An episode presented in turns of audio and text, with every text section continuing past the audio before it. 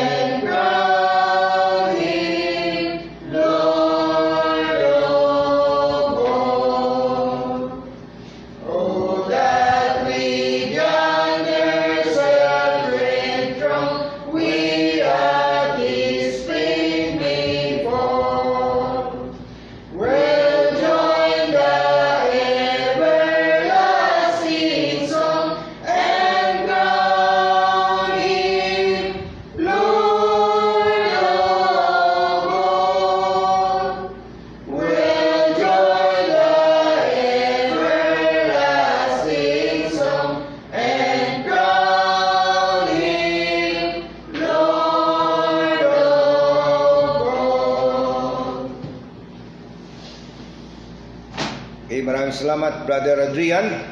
Ah, tayo po ay ah, tuloy-tuloy na. Good morning po ulit. Morning. Okay, so tayo po ay ah, tuloy-tuloy na at ah, atin pong uh, si Pastor Ricky na magbibigay po sa atin ng word of encouragement.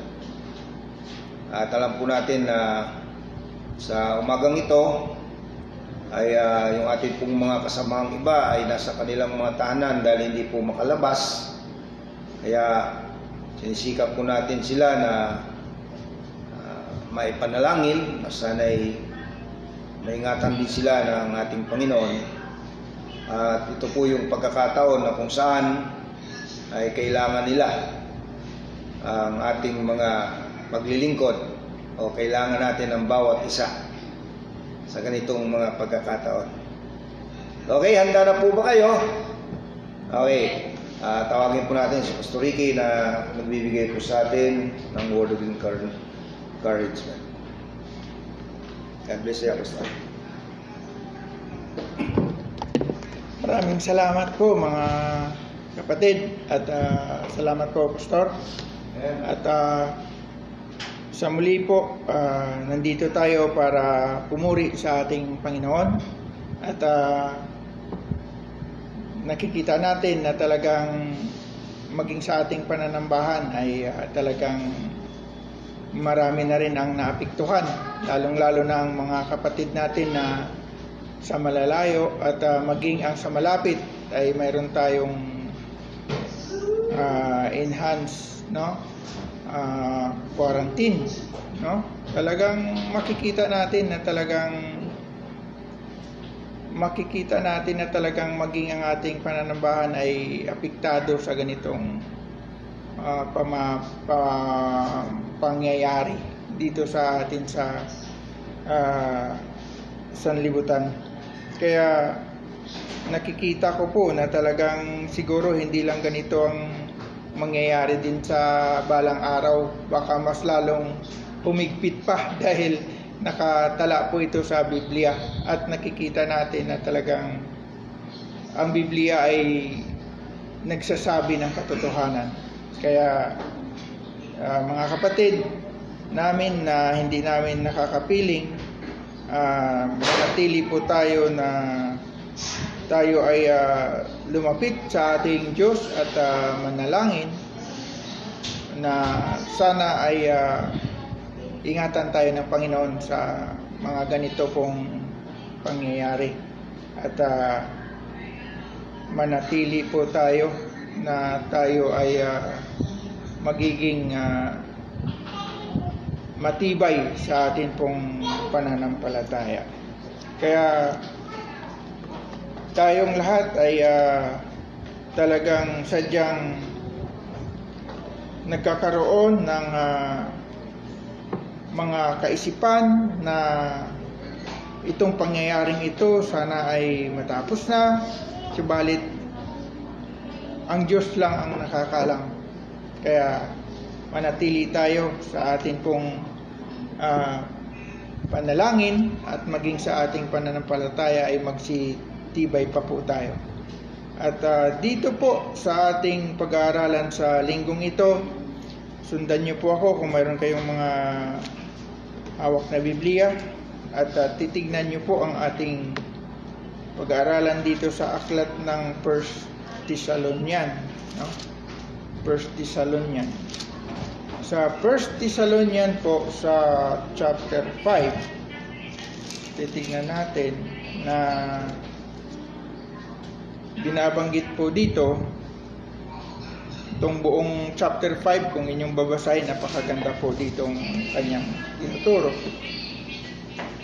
Dito po sa chapter 5 verse 1 simulan po natin ang pagbasa. Sinasabi po dito datapwat tungkol sa mga kapanahunan at mga bahagi ng panahon mga kapatid hindi ninyo kailangan na isulat ko pa sa inyo ang anuman sapagkat kayo rin ang mga lubos na nangakakaalam na ang pagdating ng kaarawan ng Panginoon ay gaya ng magnanakaw sa gabi.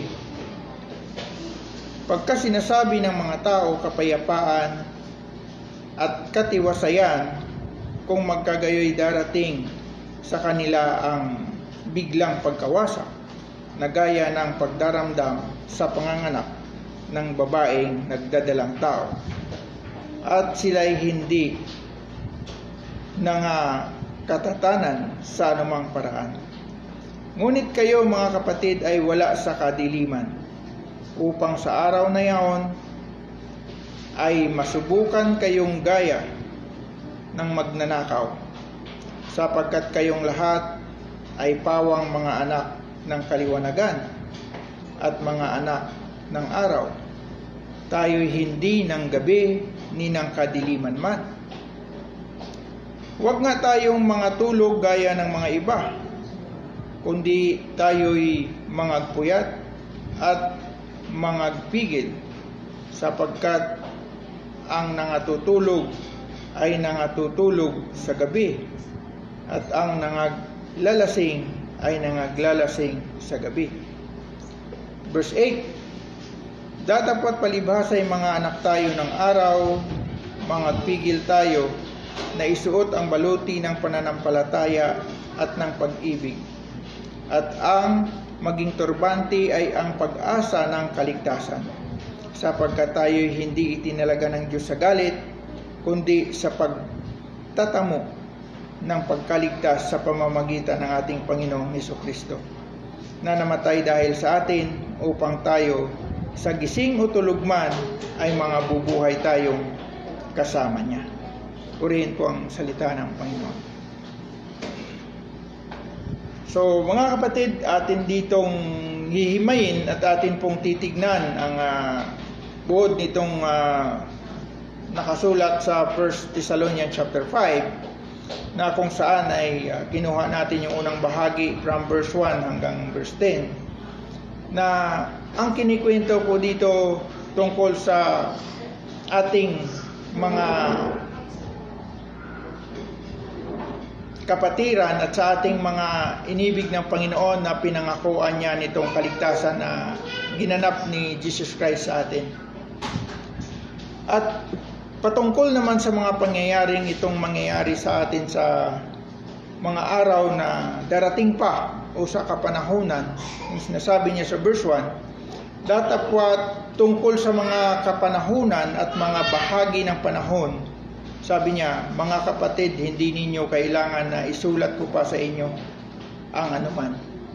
So dito, nakikita na tayong mga anak ng Diyos, tayo'y nag-aaral ng salita ng Panginoon. Tayo'y nagbabasa ng kanyang mga sulat. Nakikita natin na ang pagdating ng mga panahon na ito ay uh, nakalagay sa Biblia. Kaya sinasabi niya dyan na datapwa tungkol sa mga kapanahunan at mga bahagi ng panahon. Sabi niya, mga kapatid, hindi ninyo kailangan na isulat ko pa sa inyo ang anuman. Dahil kung makikita natin, itong mga Kristiyano na sinusulatan nitong uh, ni Apostol Pablo sa aklat ng mga taga Tesalonika, sila ay alam na na may babala na ito simula noon pa. Kasi kung titignan natin sa Book of Matthew, na kanyang mga sinasabi ay ganun din. Nasabi niya darating itong mga panahon na mapanganib at darating itong mga kapanahunan na talagang magiging uh, pati sa ating pananampalataya o pananambahan ay maapektuhan. Kaya dito makikita natin, sabi niya sa Matthew chapter 24, kung susubaybayan nyo po at sundan nyo dyan. Sabi niya sa Matthew chapter 24, yan, makikita natin na binabanggit niya dito sa chapter uh,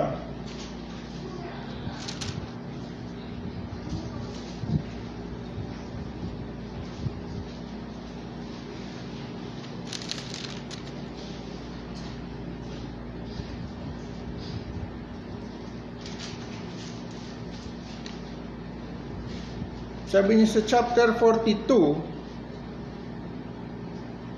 Mangagpuyat nga kayo sapagkat hindi ninyo nalalaman kung anong araw paririto ang inyong Panginoon. Datapwat ito'y talastasin ninyo na kung nalalaman ng puno ng sangbahayan kung anong panahon darating ang magnanakaw, ay siyang ay siya'y magpupuyat at hindi niya pababayaang tibagin ang kanyang bahay. So dito po makikita natin na talagang walang nakakaalam. Kaya ang sinasabi niya rito, tayo mismo ay alam natin na dapat maghanda tayo, hindi lamang sa kung anong may mga mangyayaring sakuna, kundi maghanda tayo sa lahat ng araw ng ating buhay. Dahil hindi natin malalaman kung kailan darating itong uh, pagbabalik ng ating Panginoon. Kaya dito po makikita natin na sadyang ang Panginoon ay uh, nagbibigay ng babala sa atin kaya itong mga nangyayari sa atin ngayon na mga trahedya kagaya nitong mga problema ng ating buong mundo, itong sakit. Ito po ay uh, sadyang mangyayari at hindi lang ganito ka hindi lang ganito ka bigat o kadelikado ang mangyayari dahil sinasabi niya rito sa chapter 24 din, nasabi niya sa verse 21, sabi niya,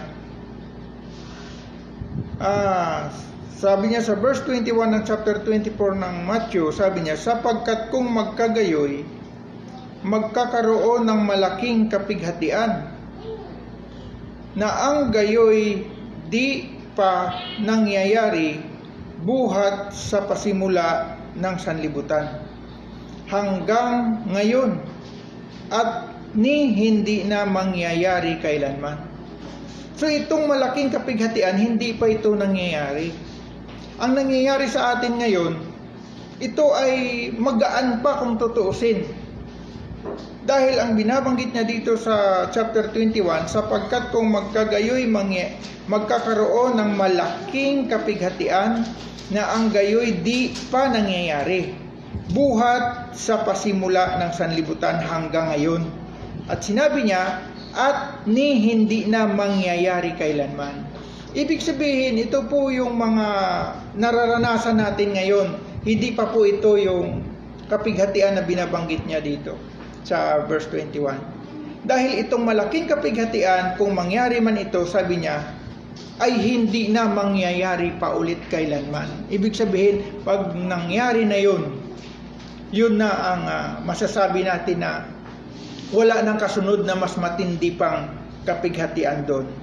Kaya sinasabi niya rito sa verse 22, At malibang paikliin ang mga araw na yaon ay walang lamang makaliligtas.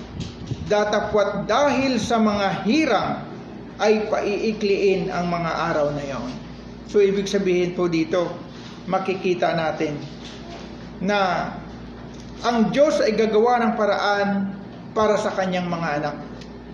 At ang Diyos ay hindi niya kailanman pababayaan ang kanyang mga anak. Kaya dito makikita natin sinasabi niya rito na at malibang paikliin ang mga araw na yaon ay walang lamang makaliligtas. Datapwat dahil sa mga hirang ay paiikliin ang mga araw na yaon. Kaya po dito masasabi natin na ito po yung pangyayari sa atin sa kasalukuyan ay hindi pa ito ganong kabigat sa mga uh, babala ng Biblia sa atin.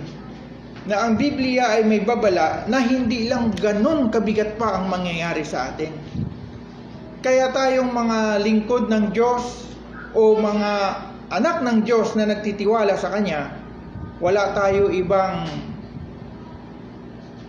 dapat na isipin kundi manatili tayo sa ating pananampalataya at tayo po ay patuloy na maglingkod sa Panginoon dahil wala tayong ibang inaasahan kundi ang ipinangako sa atin ng ating Panginoon.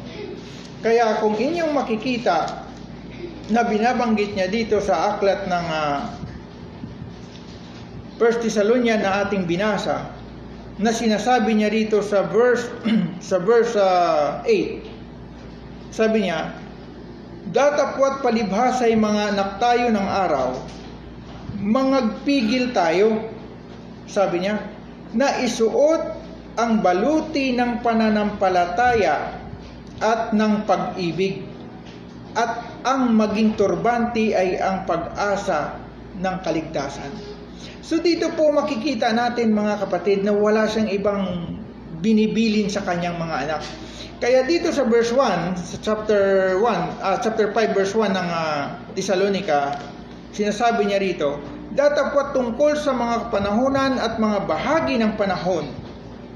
Mga kapatid, tignan mo ha, mga kapatid ang sinasabi ni Pablo dito, mga kapatid, hindi ninyo kailangan na isulat ko pa sa inyo ang anuman. Kasi po alam ni Apostol Pablo na simula pa lang doon sa Book of Matthew kung saan sila ay uh, tinawag ng Panginoon bilang mga apostol at ginawa silang tagapaglingkod, makikita natin na lahat na yan ay ibinahagi na nila yan sa mga kapatid. Kaya hanggang dito sa Thessalonica ay makikita natin na ang babala ay laging kaakibat sa pangangaral na pagdating sa mga panahon na yan, sabi niya, sa mga bahagi ng panahon na yan, sabi niya, mga kapatid, hindi ninyo kailangan na isulat ko pa sa inyo ang anuman, sapagkat kayo rin ang mga lubos na nangakakaalam na ang pagdating ng kaarawan ng Panginoon ay gaya ng magnanakaw sa gabi. Ibig sabihin po, pag ikaw Kristiyano, pag ikaw ay uh, ah, nag-aaral ng salita ng Panginoon, alam mo po ito. Hindi mo pwede sabihin na hindi mo alam. Itong pangyayaring ito ngayon, yung pandemic na ito, na makikita natin, lahat ng bansa ay naaalarma sa ganitong uh, sitwasyon. Dahil maging ang mga malalakas at mga makapangyarihan, maging ang mayayamang bansa ay naalarma dito. Kaya nakikita natin na ang inaasahan ng tao palagi na kanilang kakayanan, kanilang mga eksperto na paggawa ng mga medisina o anumang mga kayamanan nila ay hindi makakatulong pagka ang Diyos ang nagbigay sa kanila ng salot. Dahil makikita natin, sabi ng Panginoon, papatayin niya ng salot ang mga hindi sumusunod sa Kanya. Kaya po dito, makikita natin, sabi niya sa verse 3, pagka sinasabi ng mga tao kapayapaan at katiwasayan, kung magkagayoy darating sa kanila ang biglang pagkawasak, na gaya ng pagdaramdam sa panganganak ng babaeng nagdadalang tao, at sila'y hindi mga kakatanan sa anumang paraan. Ibig sabihin po, alam nyo ba na pagka ang Diyos ang nagbigay ng hatol sa tao, kahit anong sabihin ng tao na ready sila, ang iba pinaghahandaan nila yung gera, ready sila, sakuna, ready sila, nakahanda sila. Pero tayo, alam natin na tayo'y hindi umaasa sa kakayanan ng tao. Amen. Tayo ay umaasa sa pangako ng Diyos. Kaya po dito makikita natin mga kapatid na sabi niya, verse 4, Ngunit kayo mga kapatid ay wala sa kadiliman, upang sa araw na yaon ay masubukan kayong gaya ng magnanakaw. Ibig sabihin tayo ay nasa araw, ibig sabihin hindi tayo kasama doon sa mga tao na hindi naniniwala. Kaya dito po makikita natin na tayo ay uh, ang inaasahan natin ay ang Panginoon. Sabi niya dito sa verse 6, Huwag nga tayong mga tulog gaya ng mga iba, kundi tayo'y mga pupuyat at mga pipigil. Ang mga tulog po dito na sinasabi, hindi yung normally na tulog. Kundi yung ibig sabihin, huwag tayong makalimot sa Panginoon. Dahil alam natin, tayo bilang mga nasa araw, pag sinabing nasa araw, tayo po ay yung mga anak ng Diyos. Kaya sinasabi niya rito, Huwag nga tayong mga tulog gaya ng iba, kundi tayo'y mga puyat at mga pigil.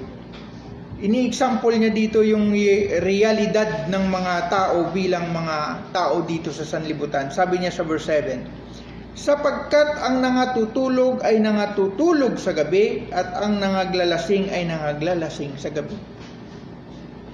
So makita natin yan, reality ng tao yan na ang tao pagka gumagawa ng mga kababalaghan, karamihan yan sa gabi. Hindi yan, hindi yan na ano, nagtatago sila dahil ayaw nila makita ang kanilang mga masasamang gawa. Kaya po tayo bilang mga lingkod ng Diyos, binibigyan tayo babala na isuot natin ang baluti. Sabi niya, dahil ang baluti ng pananampalataya at ng pag-ibig, sabi niya, ay siya yung maging turbante. Yung turbante, yung ating panangga. Sabi niya, ay ang pag-asa, sabi niya, ng kaligtasan. So makikita natin yung promises ng Panginoon sa atin. Sabi niya, na ang kanyang mga iniligtas ay walang mawawala kahit isa Promise niya sa atin yan. Kaya binibigyan niya tayo ng pag ng babala para mag-ingat tayo. Kaya dito po mga kapatid, makikita natin kung paano tayo dapat sumunod sa ating Panginoon. Kaya makikita natin na tayo bilang kanyang mga lingkod, may babala siya sa atin. Dahil ang mga panahon, hindi niya binigay sa atin ang pagkaalam exactly na talagang sabihin natin, ah, itong pitsa na to, darating ang Panginoon. Pinaghahanda niya tayo kasi darating siya na parang isang magnanakaw. Dahil kung sabihin ng Panginoon na, oh, ganito ako darating, siguro mga 2030. Siguro ang tao sabihin, ah, matagal pa naman pala darating ang Panginoon. Pero hindi niya binigay sa atin ang pagkaalam. Sabi niya yan. Sabi niya sa Book of Acts. Sa Book of Acts, buksan niyo dyan, sabi niya sa chapter 1 verse 7, binanggit niya na hindi sa atin. Sabi niya rito sa verse verse 7 ng chapter 1 ng Book of Acts. At sinabi niya sa kanila, hindi ukol sa inyo ang pagkaalam ng mga panahon o ng mga bahagi ng panahon na itinakda ng Ama sa kanyang sariling kapamahalaan. So makikita po natin na hindi po yan para sa atin. Dito po makikita natin na sabi niya na hindi ukol sa inyo ang pagkaalam ng mga panahon o mga bahagi ng panahon na itinakda ng Ama sa kanyang sariling kapamahalaan. So makikita po natin na pinaghahanda tayo ng Panginoon. Siguro iniisip ng Panginoon, itong mga anak ko kasi, alam niya, alam niya to pag sinabihan ko na itong pitsa ako babalik, o sige, ganong pitsa na lang din ako maglilingkod sa Diyos. Ibig sabihin tayo'y maging masinop sa paglilingkod sa Panginoon at tayo po ay laging maging handa na hindi tayo pabaya sa paglilingkod. Kaya ginagawa natin ang paraan na ito kahit na ang ating mga mensahe ay hindi narinig nating kapatid, gumagawa tayo ng paraan. Siguro dahil kaya na-develop din itong mga social media dahil alam ng Panginoon, darating ang panahon. Di ba? Na hindi na tayo magkakatipon. Pero tayo'y nagkagada upang palad pa rin dahil sa pamamagitan nitong mga mga recorded na ito na mga salita para maiparating pa rin sa inyo at ang mga nais pa rin makinig ay makikinig pa rin pero nakikita ko ang mga taong totoo kahit malayo nais nilang makinig at mayroon din mga malapit na kahit malapit ayaw nilang makinig So doon mo ngayon makikita kung gaanong klasing tao ang isang tao sa paglilingkod sa Panginoon. Kaya may babala siya palagi. Kaya sabi niya rito sa verse 8, tayong mga nasa liwanag, ano sabi niya? Datapwat palibhasa yung mga anak tayo ng araw. Tignan niyo yan, verse 8, chapter 5 ng 1 Thessalonian. Sabi niya, datapwat palibhasa yung mga anak tayo ng araw, mga bigil tayo na isuot ang baluti ng pananampalataya at ng pag-ibig at ang maging turbante ay ang pag-asa ng kaligtasan. Dahil wala po tayo dito ang ibang inaasahan kundi yung kaligtasan na binigay sa atin ng Panginoon. Kaya dito napakaganda ng pangako ng Panginoon. Sabi niya, sapagkat tayo hindi itinalaga ng Diyos sa galit, kundi sa pagtamo ng pagkaligtas sa pamamagitan ng ating Panginoong Heso Kristo. Pagka nananatili tayo sa Panginoon, alam niyo ba kung bakit? Pag tayo ay talagang totoong naglilingkod sa Diyos, hindi tayo pababayaan ng Panginoon kahit na may ganitong klaseng sistema ng, ng uh, problema sa sanlibutan. Dahil siya mismo, sinabi niya yan. Kaya tignan nyo, sabi niya sa chapter 24 ng Matthew, sa chapter 24 ng uh, Book of Matthew, sa verse 45, sinasabi niya, Sino nga baga ang aliping tapat at matalino? Tignan niyo dyan. Sabi niya, sino nga baga ang aliping tapat at matalino na pinagkakatiwalaan, na pinagkatiwalaan ng kanyang Panginoon sa kanyang sangbahayan upang sila'y bigyan ng pagkain sa kapanahunan. So makikita po natin dyan, hindi tayo gugutomin ng Diyos pag nagtitiwala tayo sa Diyos. Isa totoo nga itong COVID-19 na ito eh makikita ko talaga yung iba sa atin nagtatabaan pa, iba nga nag-exercise na dahil tumataba na eh. Hindi tayo pababayaan ng Diyos. Ibig sabihin, pag nagtitiwala tayo sa Panginoon, anuman ang mangyayari sa sanlibutan, iingatan tayo ng Panginoon. Pero pagdating ng itong kapighatian ito na sinasabi niya at hindi na mangyayari pa, alam niyo ba kung bakit? Itong kapighatian ito, ito na kasi yung pagbabalik ng Panginoon. Lahat na tayo niyan, mabutit masama, lahat tayo mamamatay. Bakit? Dahil ang sabi naman ng Panginoon, pag hindi ka namatay, hindi mo makamit yung buhay na walang hanggan. Kaya kukunin tayo ng Panginoon. Ipagbalik ng Panginoon kung hindi pa tayo namatay. O di sabi nga niya, mas mapalad nga yung kanyang mabalikan na hindi pa namatay. Bakit? Dahil sabi niya, eh, kukunin niya yan. Papalitan niya na kagad na incorruptible body. Hindi mararanasan yung kamatayan sa laman. Kaya po dito, napakabuti ng Diyos sa atin. Kaya sinasabi niya, sino nga baga ang aliping tapat at matalino na pinagkakatiwalaan ng kanyang Panginoon sa kanyang sambahayan upang sila'y bigyan ng pagkain sa kapanahonan.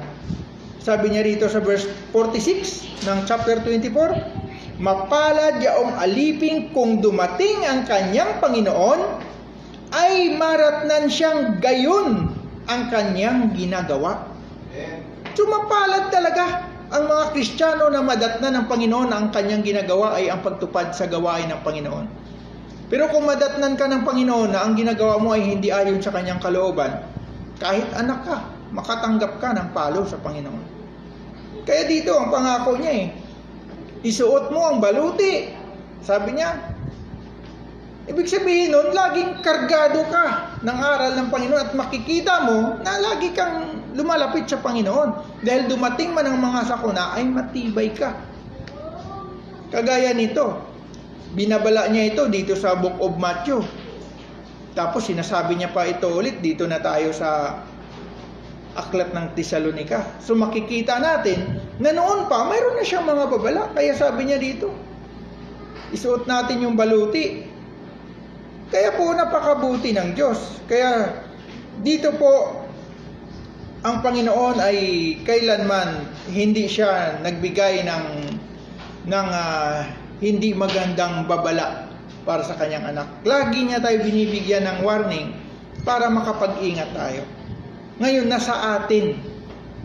Nasa atin ngayon ang salita ng Diyos at alam natin kaya nating pag-aralan, kaya nating basahin at para magamit natin sa ating pamumuhay dito sa lupa. Kasi ang Biblia nagtuturo ito para sa pamumuhay natin dito sa lupa.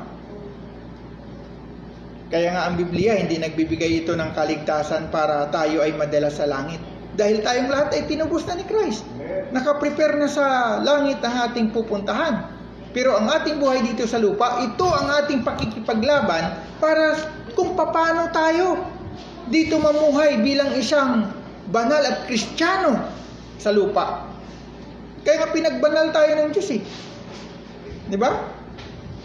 Kaya po dito sa ating pinag-aaralan sa aklat ng Tisalonian, sabi niya rito sa verse sa verse uh, 10, chapter 5, verse 10, sabi niya, na namatay dahil sa atin upang tayo sa gising o tulog man ay mga bubuhay tayong kasama niya.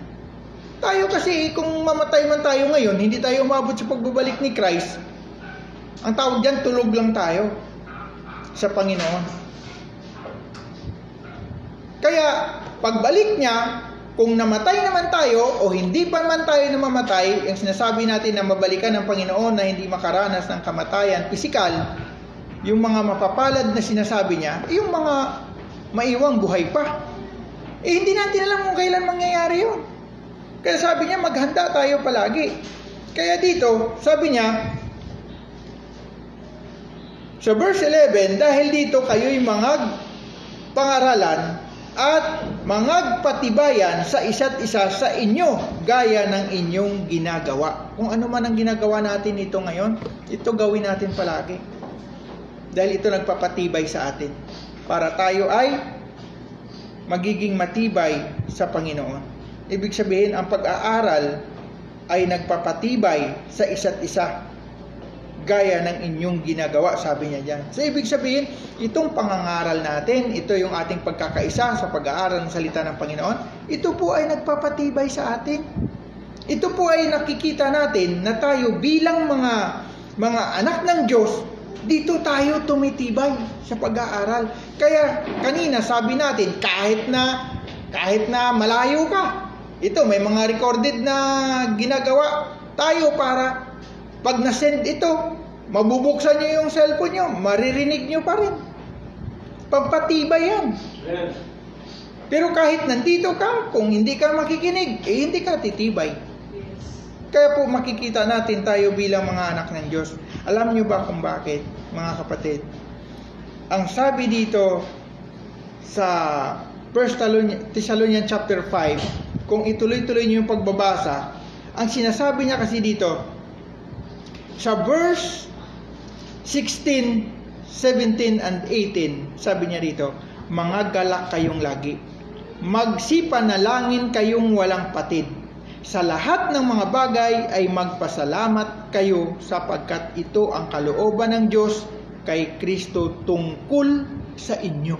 Di ba? Sabi niya yan.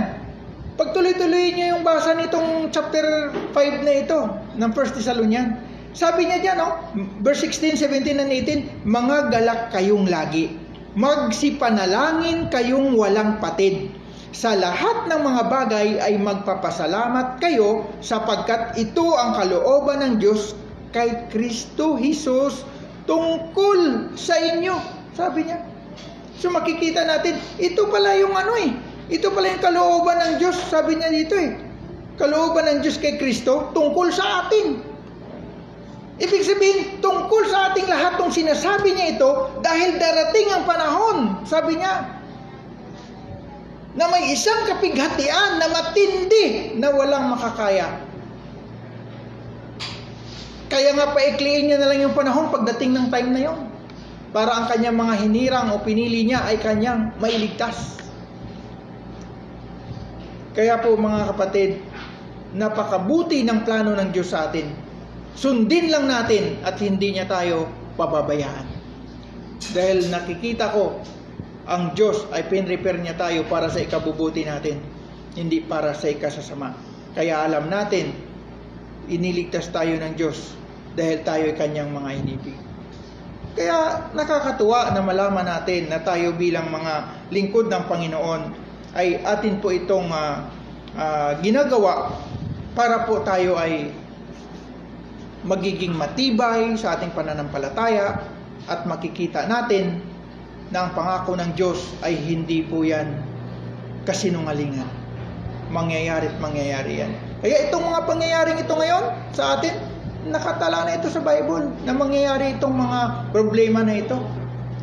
E COVID-19 nga eh, yung iba makikita natin eh talagang hindi na malaman yung gagawin. Yung presidente ng Italy nga umiiyak na lang dahil hindi niya na kayang gampanan ang kanyang gagawin sa kanyang tao. Dinadam na lang sila doon, dinadump na lang sila doon sa butas, tinatabunan.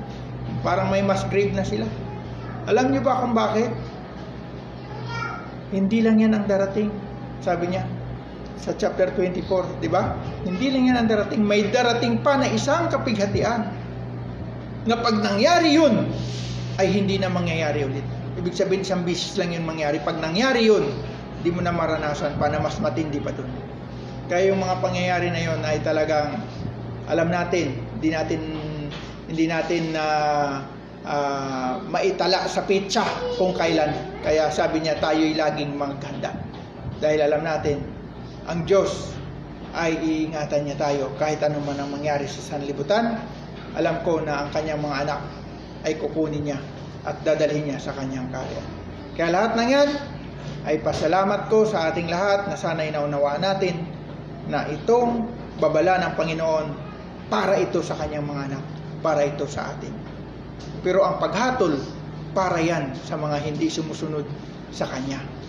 Kaya lahat ng yan ay uh, ipinapaubaya ko sa inyo na sana tayong lahat ay uh, manalangin palagi, naiingatan tayo ng Panginoon. Kaya God bless sa inyong lahat at maraming salamat po sa ating lahat. Thank you po. Salamat po. Thank you po, sir. Okay, narinig po natin. Napaka halaga po sa ating panahon ngayon sapagkat uh, alam natin na ang Panginoon ay uh, malapit na. Sinasabi niya yan at ito po yung mga palatandaan na sinasabi ng Panginoon pagka malapit na siyang babalik. Andiyan na yung mga sakit na walang kagalingan. Andiyan na yung lindol, andiyan na yung kaguluhan, andiyan yung pagputok ng bulkan. Ayan, nararanasan po natin yan. Ito po yung sinasabi na narinig natin na ito yung mga palatandaan, palatandaan ng Panginoon na malapit na. At amawit po tayo muna siguro ng isang maikling awit. Lingin po natin si Brother ah, Adrian, isang awit sa iyo.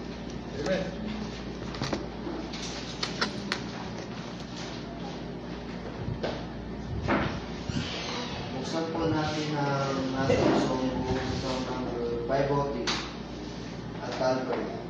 First, third, and last stanza. Five oh three. Five, zero.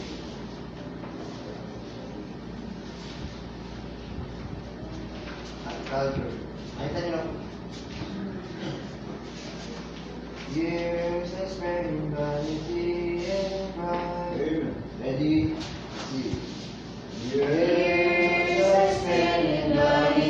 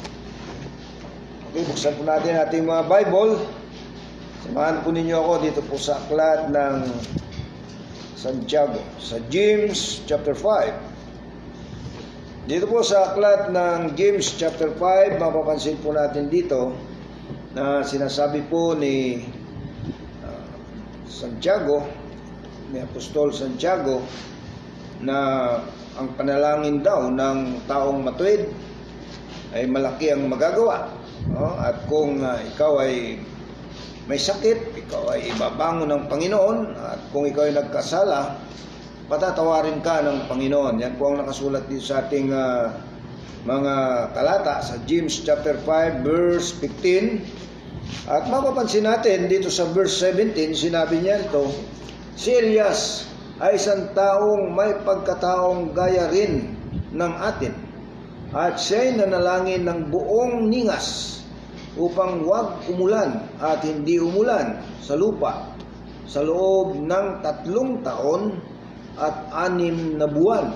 At muli siyang nanalangin. At ang langit ay nagbigay ng ulan. At ang lupa ay namunga ng kanyang bunga.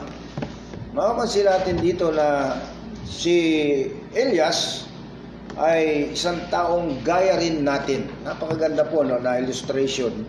Hindi siya gaya ng Diyos-Diyusan na inaakala ng iba o goddess no, of the ng mga mythology ng unang panahon, kundi gaya natin. Siya isang lingkod din ng Diyos. Kristyanong katulad din natin. Hindi po nagsisinungaling ang Diyos. Hindi rin nagsisinungaling si Santiago sapagkat siya ay kinakasihan ng banal na Espiritu ng kanya po itong uh, isulat. No? Sa pinahayag po ito ni Santiago sa mga mananampalataya na gaya natin. At dito sinasabi na tayo bilang mga tao, mananampalataya, gaya ni Elias, ang Diyos ay nakikinig sa atin. Diba? Kaya walang pagkakaiba.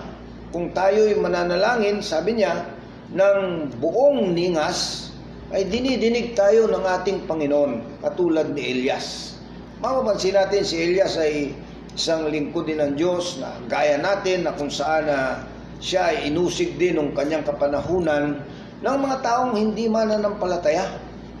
No, masasabi kong hindi mananampalataya sapagkat ang kanilang mga ginagawa ay mga ritual na kung saan na yung mga propeta na ni Baal na napakarami, sabi doon ay isang daang propeta ni Baal uh, laban sa isa, laban sa kanya. At mapapansin natin doon na sinubok nila ang kapangyarihan ng ating Panginoon na kung saan na uh, nag-iisa lang si Elias ang ginawa ni Elias ay hinamon, hinamon nila si Elias. Sabi niya, sige, malalaman natin ngayon kung sino ang totoo, kung sino ang dinidinig nga ng Diyos. Kayo ba o itong uh, lingkod ng Diyos? Gumawa kayo, sabi niya, ng inyong mga mga handog at inyong ipanalangin sa inyong mga Diyos. At kung iyan ay uh, susupukin ng apoy, sabi diyan, eh kayo ang totoo. At ako'y gagawa rin, sabi niya, ng isang uh, handog. At ako rin ay mananalangin sa aking Diyos, sabi ni Elias. At sinimulan ang uh, kanilang uh, hamunan. At nandoon ang isang daang propeta ni Baal. Yung Baal, ang ibig sabihin dyan, yung mga ritual na mga faith healer, no? mga Diyos-Diyosa nila at doon, nung masimula nila, eh, may patalon-talon sila, may pasigaw-sigaw na hinihiwa pa nila yung kanilang mga katawan para supukin ng apoy yung kanilang handog. Walang dumating na apoy mula sa langit. No? At sabi pa ni Elias sa kanila, baka natutulog yung inyong Diyos. Sabi niya, lakasan pa ninyo ang inyong uh, pagtawag. Ah, wala talaga. Uh, pagkatapos si, si Elias ang Pumalit at si Elias ay nanalangin sa isang tawag lang ni Elias sa ating Panginoon. Bumaba ang apoy mula sa langit at sinupok ang kanyang handog. Nakita natin na totoo ang Diyos ni Elias na siyang Diyos natin, hindi Diyos-Diyusan. Yung Diyos ni Elias na siyang Diyos natin. No? Kanila kasi may mga dala silang mga Diyos-Diyusan. Pinaparada nila at kung ano-anong mga rituals. No? So makita natin dito na yung ating Diyos ay totoong Diyos, no? Sa ating panahon, sinasabi po rito ni ni Apostol Pablo o ni Apostol Pedro, no? Dito po sa chapter 5 ng 1 Peter, makikita po natin dito na sinasabi ni Apostol Pedro, no? Na siyang uh, lingkod din ng ating Panginoon sa chapter 5 ng 1 Peter, sinabi niya rito sa verse 7, na inyong ilagak sa Kanya ang lahat ng inyong kabalisahan sapagkat kayo'y ipinagmamalasakit niya. No? Makita natin yung ating Diyos na yan eh, hindi Diyos-Diyusan. No? Siya Diyos na makapangyarihan sa lahat. Tayo ay pinagmamalasakit niya. Ibig sabihin eh, pumumahal tayo ng Diyos, no? tayo mga uh, tinubos niya, tayo'y Kanya, no? makita natin yan. Ibinigay niya sa atin ang mga kaloob na spiritual katulad ng pananampalataya at pinaging banal tayo, pinaging matuwid. Wala tayong katuwiran pero naging matuwid tayo sa katuwiran ng ating Panginoon. Ay ang mga palatandaan ng mga biyaya ng Diyos na nakamit natin na hindi nakakamit ng ibang tao. Kaya mapapansin natin ang pagmamahal ng Diyos ay nasa sa atin. Makita natin dito, habang tayo ay uh, narito sa mundo, marami tayong kabalisahan. Napakaganda na sa kabila ng mga kabalisahan natin, meron tayong Diyos na dumidinig doon sa langit sa lahat ng ating mga kabalisahan. Kaya hindi tayo nadidiscourage eh. Alam natin yung Diyos natin eh, Diyos na buhay at nakikinig. Kaya siya rin ang sasabi sa atin nating ilagak sa Kanya ang lahat ng ating kabalisahan sapagkat siya'y nakikinig at anumang ating hingin ay bibigay niya sa atin. Di ba? Eh kung wala tayong Diyos na makapangyarihan sa lahat, na nakikinig sa atin, paano tayo makakaasa? Paano tayong mananalangin? Makita natin yung Diyos na nag-uutos sa ating manalangin, siya rin yung nagpapatutuo sa atin at siya tinitiyak niya na nanodoon siya sa langit, nagdidinggin niya yung ating mga panalangin. Sa ating panahon ngayon, napakahalaga yung mga panalangin ng bawat isa sa atin sa kabila nitong mga nangyayari na mga uh, kapahamakan, no? Makita natin sa buong mundo ito. Ngunit uh, alam natin na itong nangyayari sa mundong ito base sa salita ng Diyos, eh hindi natin ito pwedeng baguhin. Wala tayong kakayanan na baguhin ang anumang itinalaga ng Diyos. Kundi ang sabi lamang ng Diyos, manalangin tayo. Diba? Tinuturuan tayo ng ating panalangin uh, kung paano tayo mananalangin dito sa aklat ng Matthew chapter 6. Makita natin dito sa verse 9. Kung kayo po may Bible, sabi niya rito sa Matthew chapter 6, verse 9. Sabi niya, uh, magsipanalangin nga kayo ng ganito, Ama namin na nasa langit, sambahin nawa ang pangalan mo. Dumating nawa ang kaharian mo. Gawin nawa ang kalooban mo kung paano sa langit na gayon din sa lupa. Ibigay mo sa amin ngayon ang aming kakainin sa araw-araw at ipatawad mo ang aming mga utang gaya namin na nagpapatawad sa may utang sa amin at huwag mo kaming ihatid sa tukso, kundi iligtas mo kami sa masama, sapagkat iyo ang kaharian at ang kapangyarihan at ang kalwalhatian magpakailanman siya nawa. Yung Diyos eh, no? makita natin na lahat kanya, lahat kanya. Ah, yan ang Diyos. Wala tayong bahagi na ni katiting na kalwalhatian. Kaya nga itong ating pananalangin ito ay nagbibigay ng kaluwalhatian doon sa ating dakilang Diyos pagka tayo nananalangin. Napakahalaga na naibibigay natin yung kaluwalhatian ng Diyos kung tayo nananalangin. Eh, alam natin kung bakit tayo ginawa ng Diyos. Ah, para sa kanyang sariling kaluwalhatian. Eh kung hindi tayo mananalangin, paano natin mapaglilingkuran yung ating Diyos? Kaya tayo naglilingkod sa Diyos para mabigyan natin ng kaluwalhatian siya na gumawa sa atin. Siya na Diyos natin at Panginoon natin at tumutugon at nakikinig sa atin at tumutulong sa atin na nagbibigay ng mga biyaya na ating mga pangangailangan. Kaya kinakailangan natin siyang bigyan ng kalulatian. Sapagkat lahat ng iyan ay Kanya.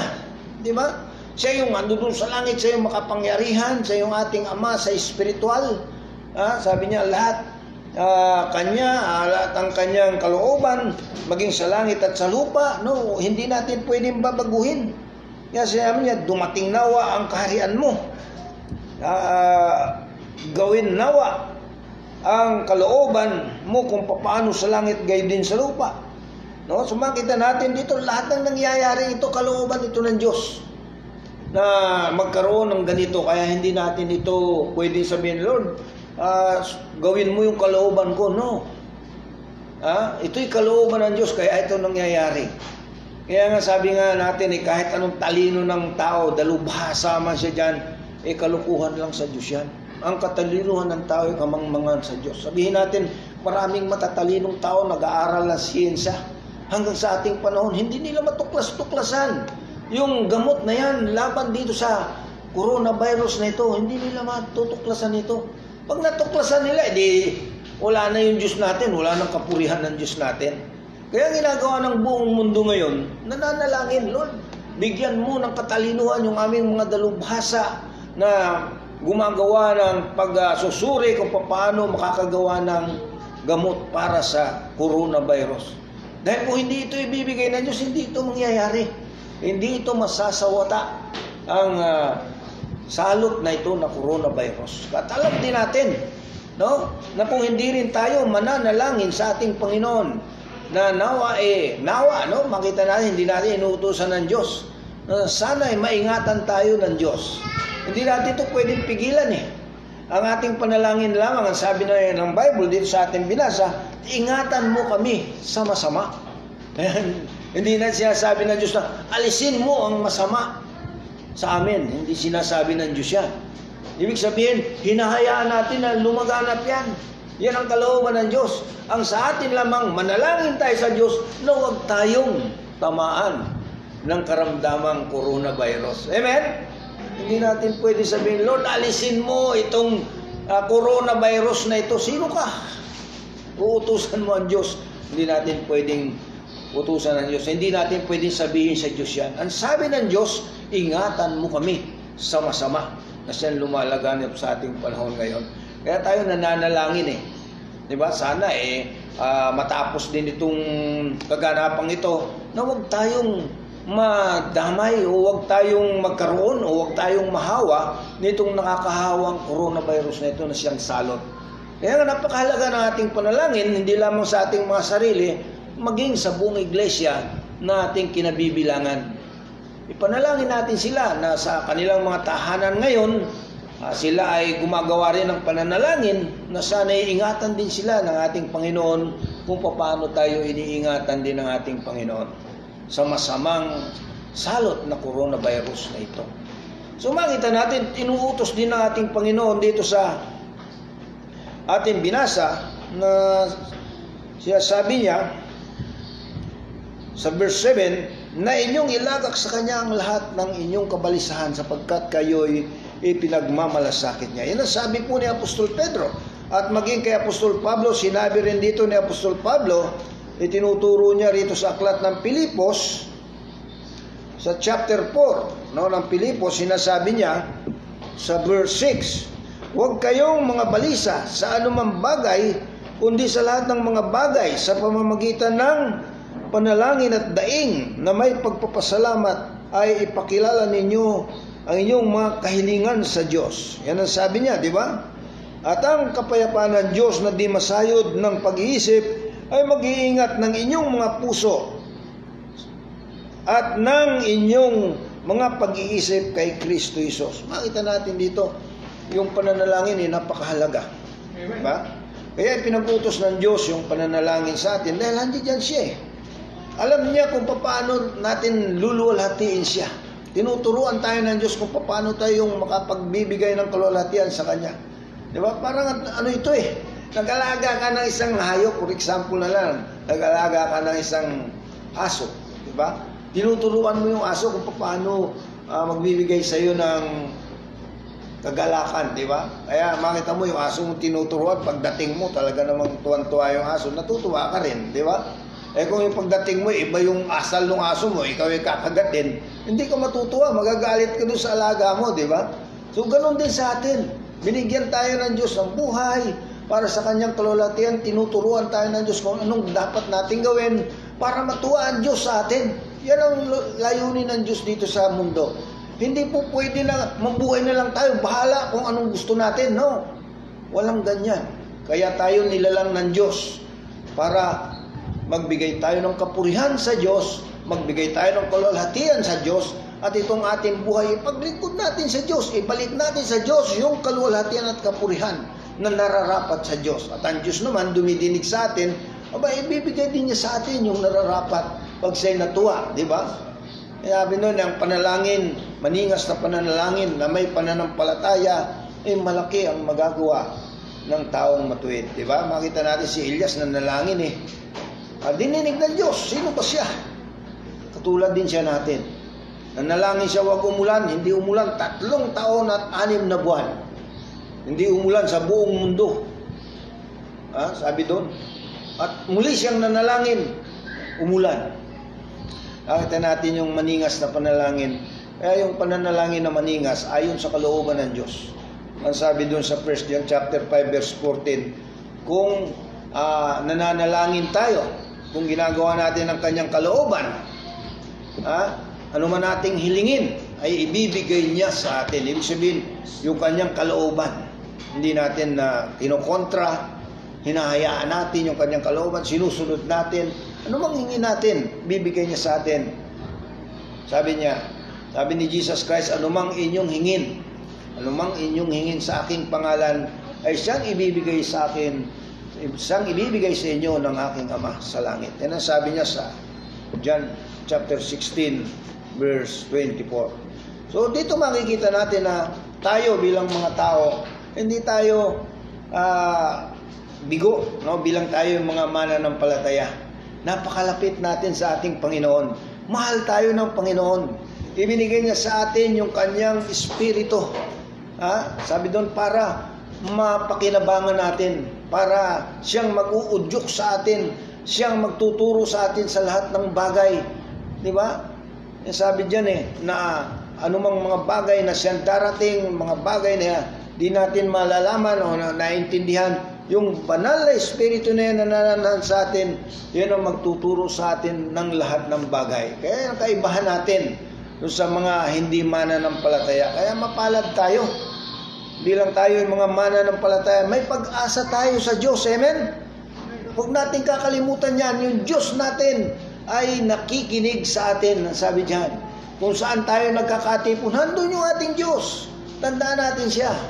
At kung ano yung ating ginagawa para sa kanyang pangalan, inire-record ng Diyos yan. Nakikita ng Diyos yan. At ang Diyos ay nalulugod sa atin.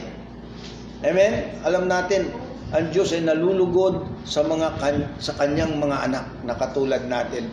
Kahit tayo mga may hirap, no, sa panahong ito, hindi natin sinasabi kung tayo yung mga anak ng Diyos eh, hindi tayo naghihirap, naghihirap din tayo. Pero itong mga kapighatian, mga kahirapan natin, nating binibigay sa Kanya dahil sabi niya, ang lahat ng mga kahirapan natin to kapalisan, mga nararanasan nating kapighatian, ah, kung hindi na natin kaya, ando naman siya eh. Nakikinig, napakaganda, no? Na yung nak- nakikinig na yan na ating tinatawagan, eh hindi basta Diyos-Diyusan. Siya totoong Diyos. At yung kanyang pagsagot sa atin, talagang sigurado dahil siya ay Diyos ng langit at lupa. At lahat ng ating pangangailangan, kaya niya i-provide. Siya lahat ang may-ari ng lahat ng bagay, hindi siya kakapusin. Di ba? Kaya sabi niya, and all these things shall be added unto you. Ang pangako ng ating dakilang Diyos. Kaya huwag tayong manghimagod sa ating dakilang Diyos. Atin siyang paglingkuran, atin siyang purihin, atin siyang luwalhatiin. Ah, ibigay natin sa Kanya ang, ang kaluwalhatian at ang pagpapasalamat. Kaya sabi niya Apostol Pablo, ang magpasalamat tayo, sabi niya, sa ating Panginoon. Yan sabi niya. At makita natin na kapag ka tayo nag, nananalangin, dinidinig tayo ng Diyos. Makita natin sa Acts chapter 16, nung si Apostol ah, Pablo at si Silas ay ikinulong, di ba? Habang ang iglesia ay nananalangin, dininig ng Diyos. Di ba? Habang siya ay na, nakatanikala, sabi doon, nakapusas ng mga kadenang malalaki. Ha? Nung hating gabi, nanalangin si Apostol Pablo at si Silas at na umawit sila. Habang sila ay umaawit, naririnig ng mga bilanggo, biglang nayanig, sabi doon, ang ah, buong paligid. At nayanig at lumindol, ang sabi doon, namatay yung mga ilaw sa sa loob ng bilangguan, nataranta yung gwardya at nag, nagkatanggalan yung mga kadena na nakatali kay Pablo at kay Silas. Ah, nabuksan yung malaking gate na bakal ah, na nangakadena, nakalak. Eh walang imposible sa Diyos eh. Amen?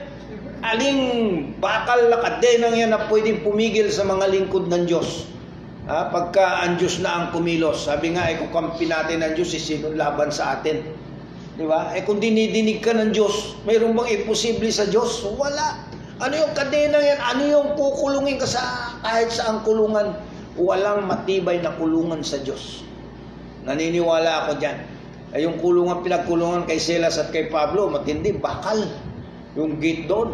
Yung mga kadena, hindi basta uh, may hihinang klase ng kadena.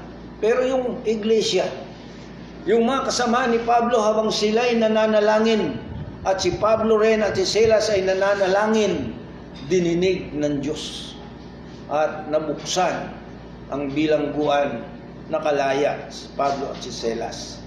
Di ba? So makita natin yung ating Diyos nakikinig ng panalangin. Ha?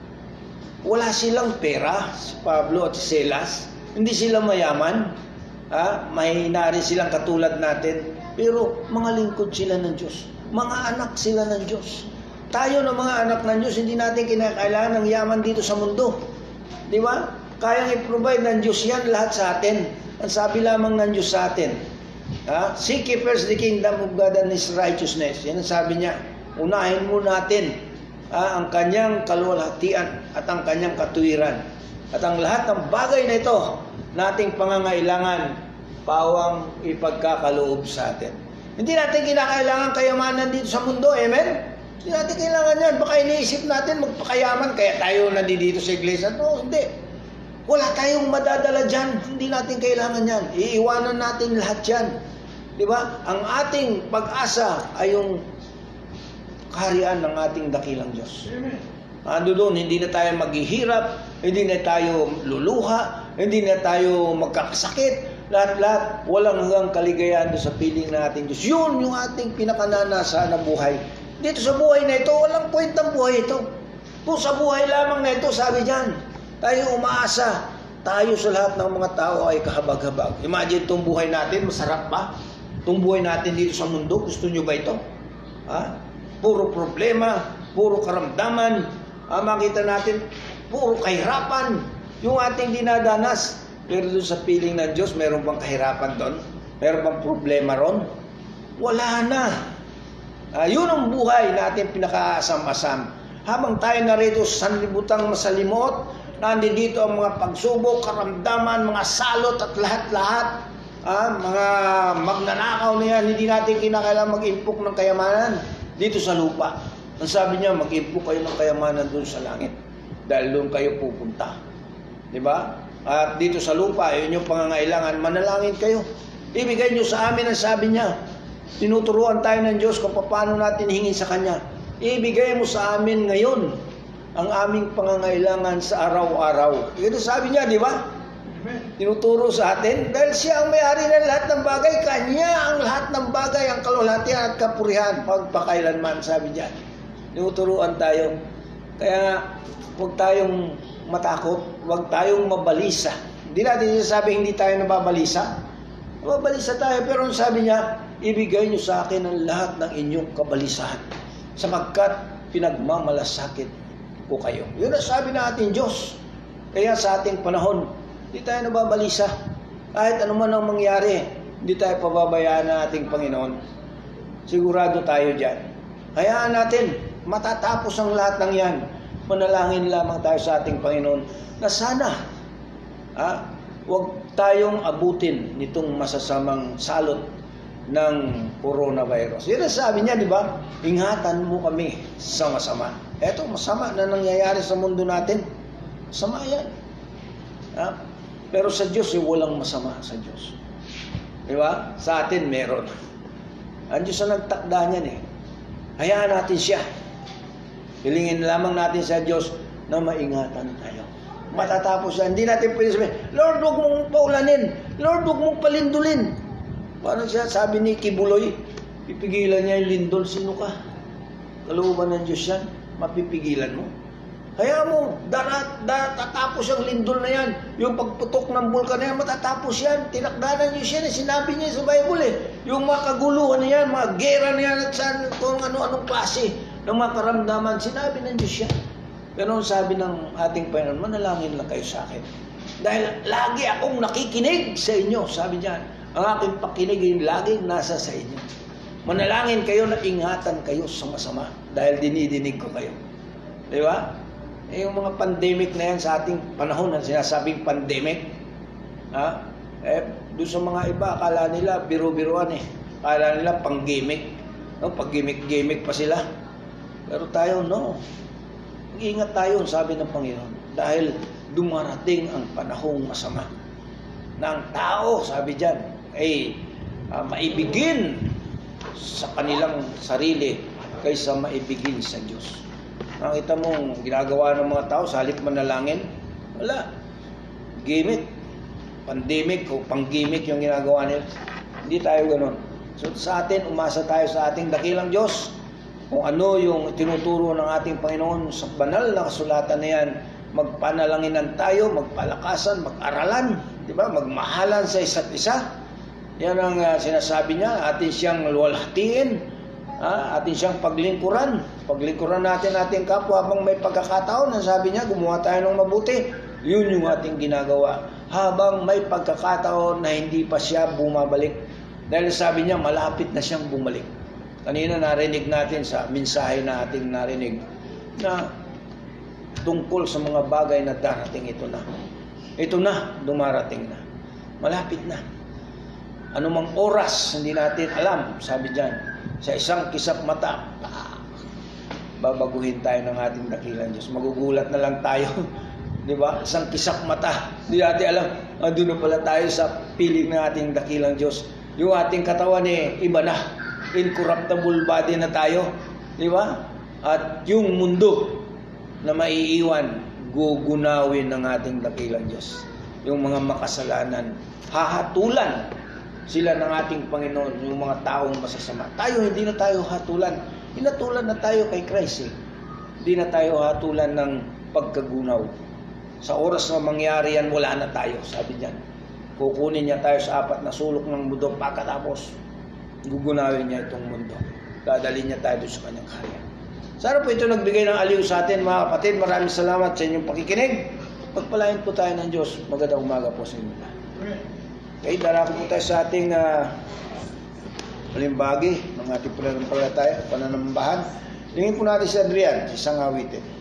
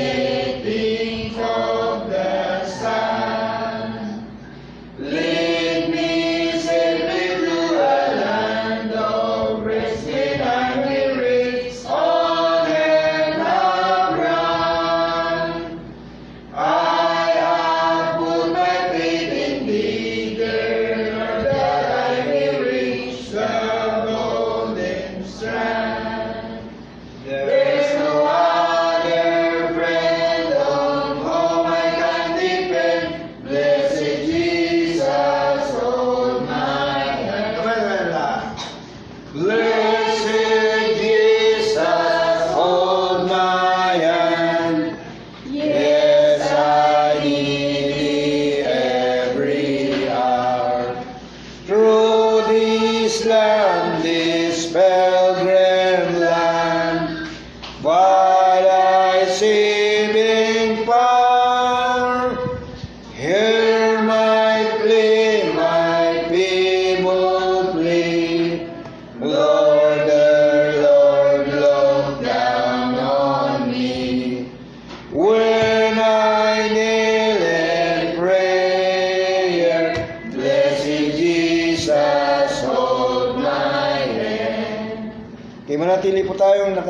Dadako po sa ating closing prayer. Kaya let's pray. Ama naming Diyos, muli po sa ah, umagang ito, nagpapasalamat po kami sa iyo sa ah, inyo pong ah, gabay ng iyong banal na Espiritu na nanguna po sa amin sa umagang ito. Salamat din po sa iyong mga salita na makatotohanan na siyang umaaliw po sa amin habang kami po ay naririto sa masalimuot na mundo na aming ginagalawan na kung saan dito po ang mga salot tulad po ng coronavirus. Dalangin po namin dakilang Diyos na ingatan po kami sa masama na ito na salot na ito.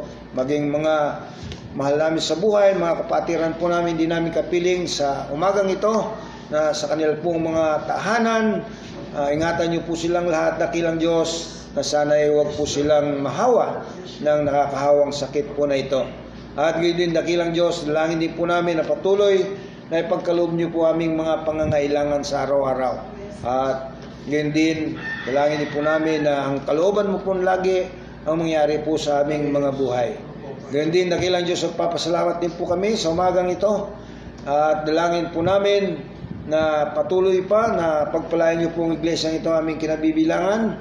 At gayon din na nagpapasalamat din po kami sa bawat isa na nakapiling po namin sa pag-aaral po ng inyong mga salita at sa pananalangin.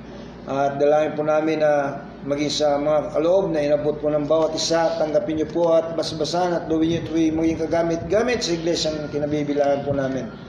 At ganyan din, maging sa amin po nga paghiwa-walay ah, sa umagang ito, dalangin din po namin na ingatan niyo po ang bawat isa sa amin sa buong maghapon. Ingatan niyo aming mga pamilya, mga mahal namin sa buhay, hindi namin kapiling, at sino mang may karamdaman, payapain niyo po dakilang Diyos, maging mga patira namin sa bayong dagat, ingatan niyo rin po sila. Dakilang Diyos ang lahat ng ito ay amin pasasalamat at amin pong binabalik sa iyo ang kapurihan at kalwalhatian at ang lahat pong ito is tanging pangalan ni Kristo na aming Panginoon at pagligtas. Amen. Amen. Yun po lamang. Maraming salamat. Pagpalain po tayo ni Lord. God bless po sa bawat isa.